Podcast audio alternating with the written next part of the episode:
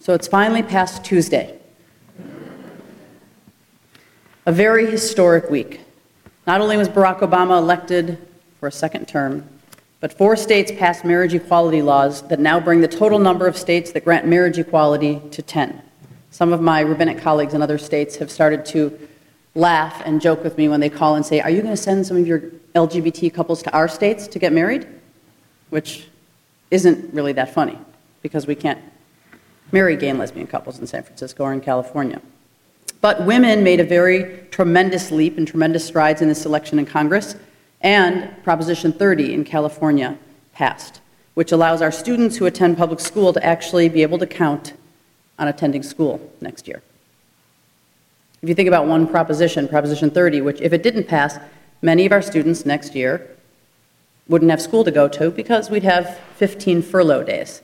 And I have a kid in public school, and every time there's a furlough day, I just wonder what would it be like next year if there was double the number of furlough days? And in one semester, he wasn't going to school two, three times a month because our state didn't have enough money.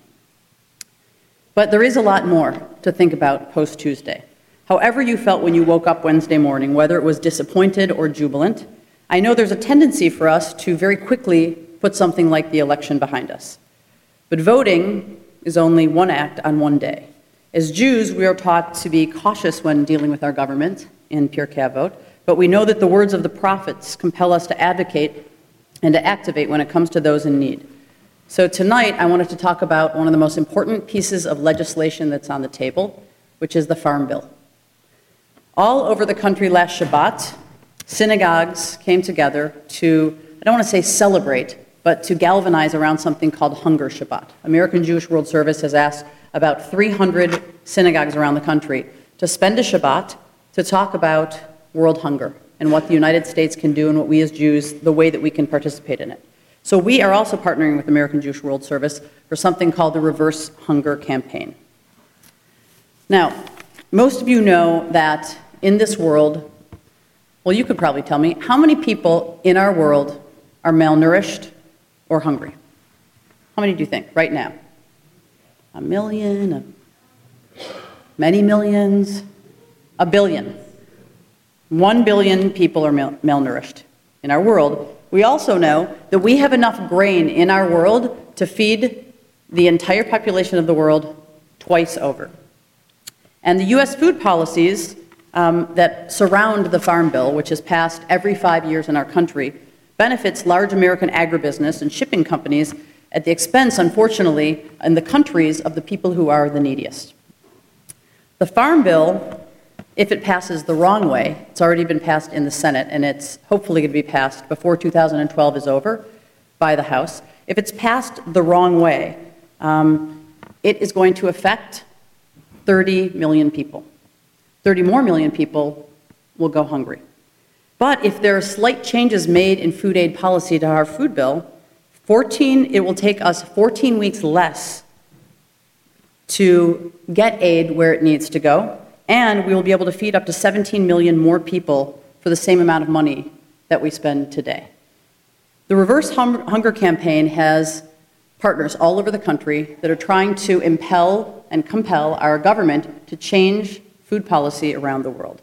In April 2012, the Farm Bill was um, passed by the US Senate, and unfortunately, the House Agriculture Committee added some things to it that made it impossible to pass in the House. And so that's where we are now, which is trying to have a farm bill passed. And as you know, those billion people are relying on one country to solve this problem. That's our country. So, Judaism is full of teachings, of texts on our responsibility and our stories about what to do when we're hungry. And you know, I mean, the Jews are famous for food, right? Feed a cold, feed a fever, feed a stub toe, right? And you know the, the whole history of our people is they came, they tried to kill us, we survived, let's eat. It doesn't matter why we come together, we eat. But the reality is that there's a lot of hunger stories in our text. The story that's read more than any other in our text the whole year is during Pesach. How many people here have ever been to a Seder? Okay, almost everybody here has been to a Seder.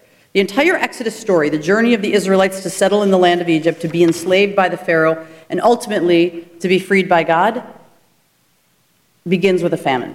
If you remember the story, it's Joseph who correctly interprets the Pharaoh's dreams about seven healthy sheaves of wheat and seven skinny sheaves of wheat and seven heavy cows and seven skinny cows, and indicates that Egypt is going to suffer a terrible famine, but that stores and surplus can be shored up for the seven years when the famine will come.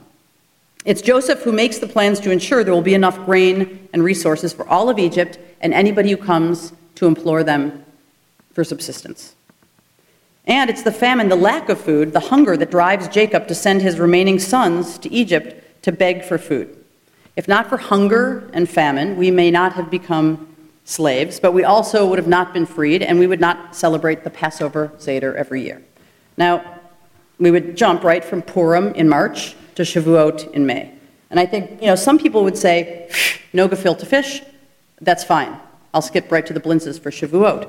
But Think of the huge hole in our history if our ancestors had not been compelled by hunger and famine to leave the land that they were in and to find resources in Egypt. It started the ball rolling on our entire Exodus story. In Exodus 16, this is what God commands of the people Gather of food every person as much as they should eat. You should take an omer, a piece according to the number of persons each of you has in your tent. The children of Israel did so, and some gathered much, and some gathered little. When they measured it with an omer, one who had gathered much had no excess, and one who gathered little had no lack. Every person gathered exactly as much as they needed to eat. Moses said to them, Let no person leave of any of it till morning. That's the prohibition against leftovers, which I don't agree with. But they did not listen to Moses, and some left part of it until morning, and it became foul and moldy, and Moses was angry with them. So even during a time of plenty, when there was enough food for everybody, some of the Israelites were very nervous about sustenance in the desert, and even though they had the commandment that the next day they'd get enough food, they hoarded the food that they had, and then they were commanded not to, and it became moldy the next day. Food is, according to the Babylonian Talmud, supposed to be distributed in a community every day, and the charity fund is only supposed to be distributed once a week. Why do you think that is?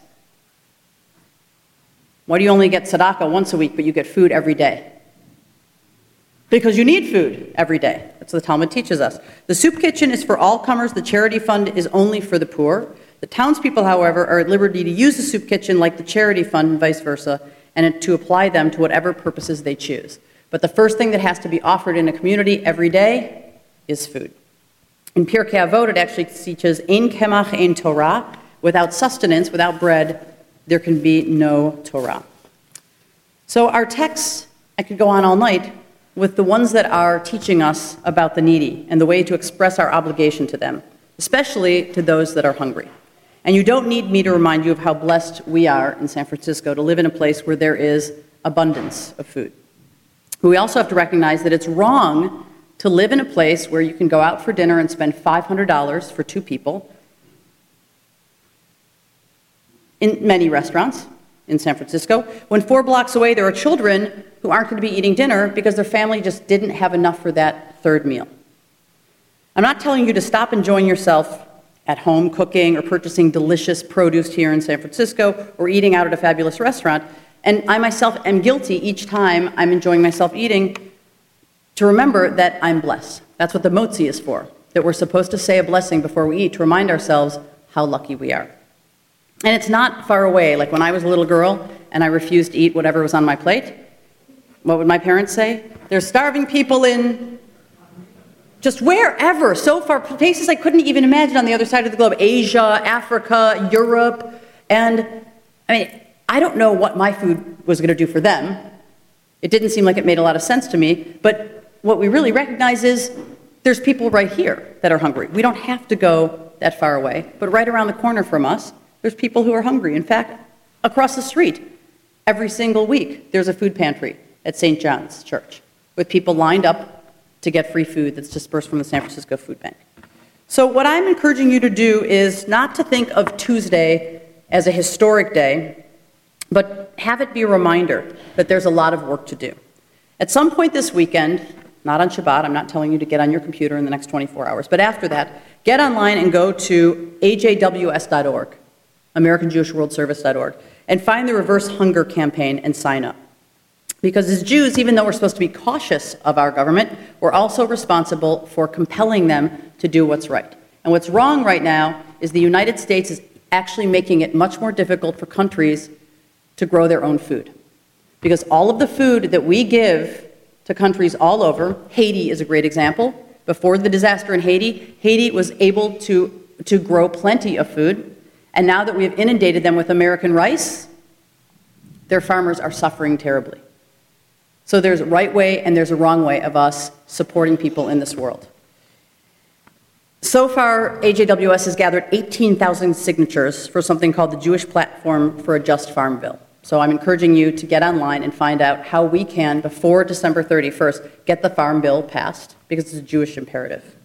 In last week's Parsha, God consulted with Abraham about his plans to destroy Sodom and Gomorrah. And God says that this consultation with Avram is so that he may instruct his children and his posterity to keep the way of God by doing what is just and right. And that's the message that we get from last week's portion and from this week's portion of Chayei Sarah, of knowing what is just and what is right. We have elected administration that vows to care for those in need in our country. We as Jews and as American citizens need to hold our country to its promises, the promises that Barack Obama made, what he ran on, and to its highest potential. And I would like to be able to say the Pledge of Allegiance, and when I say the line, with liberty and justice for all, think that it's not aspirational or it's not a fantasy or a dream, but it's something that we can actually make happen. Shabbat Shalom.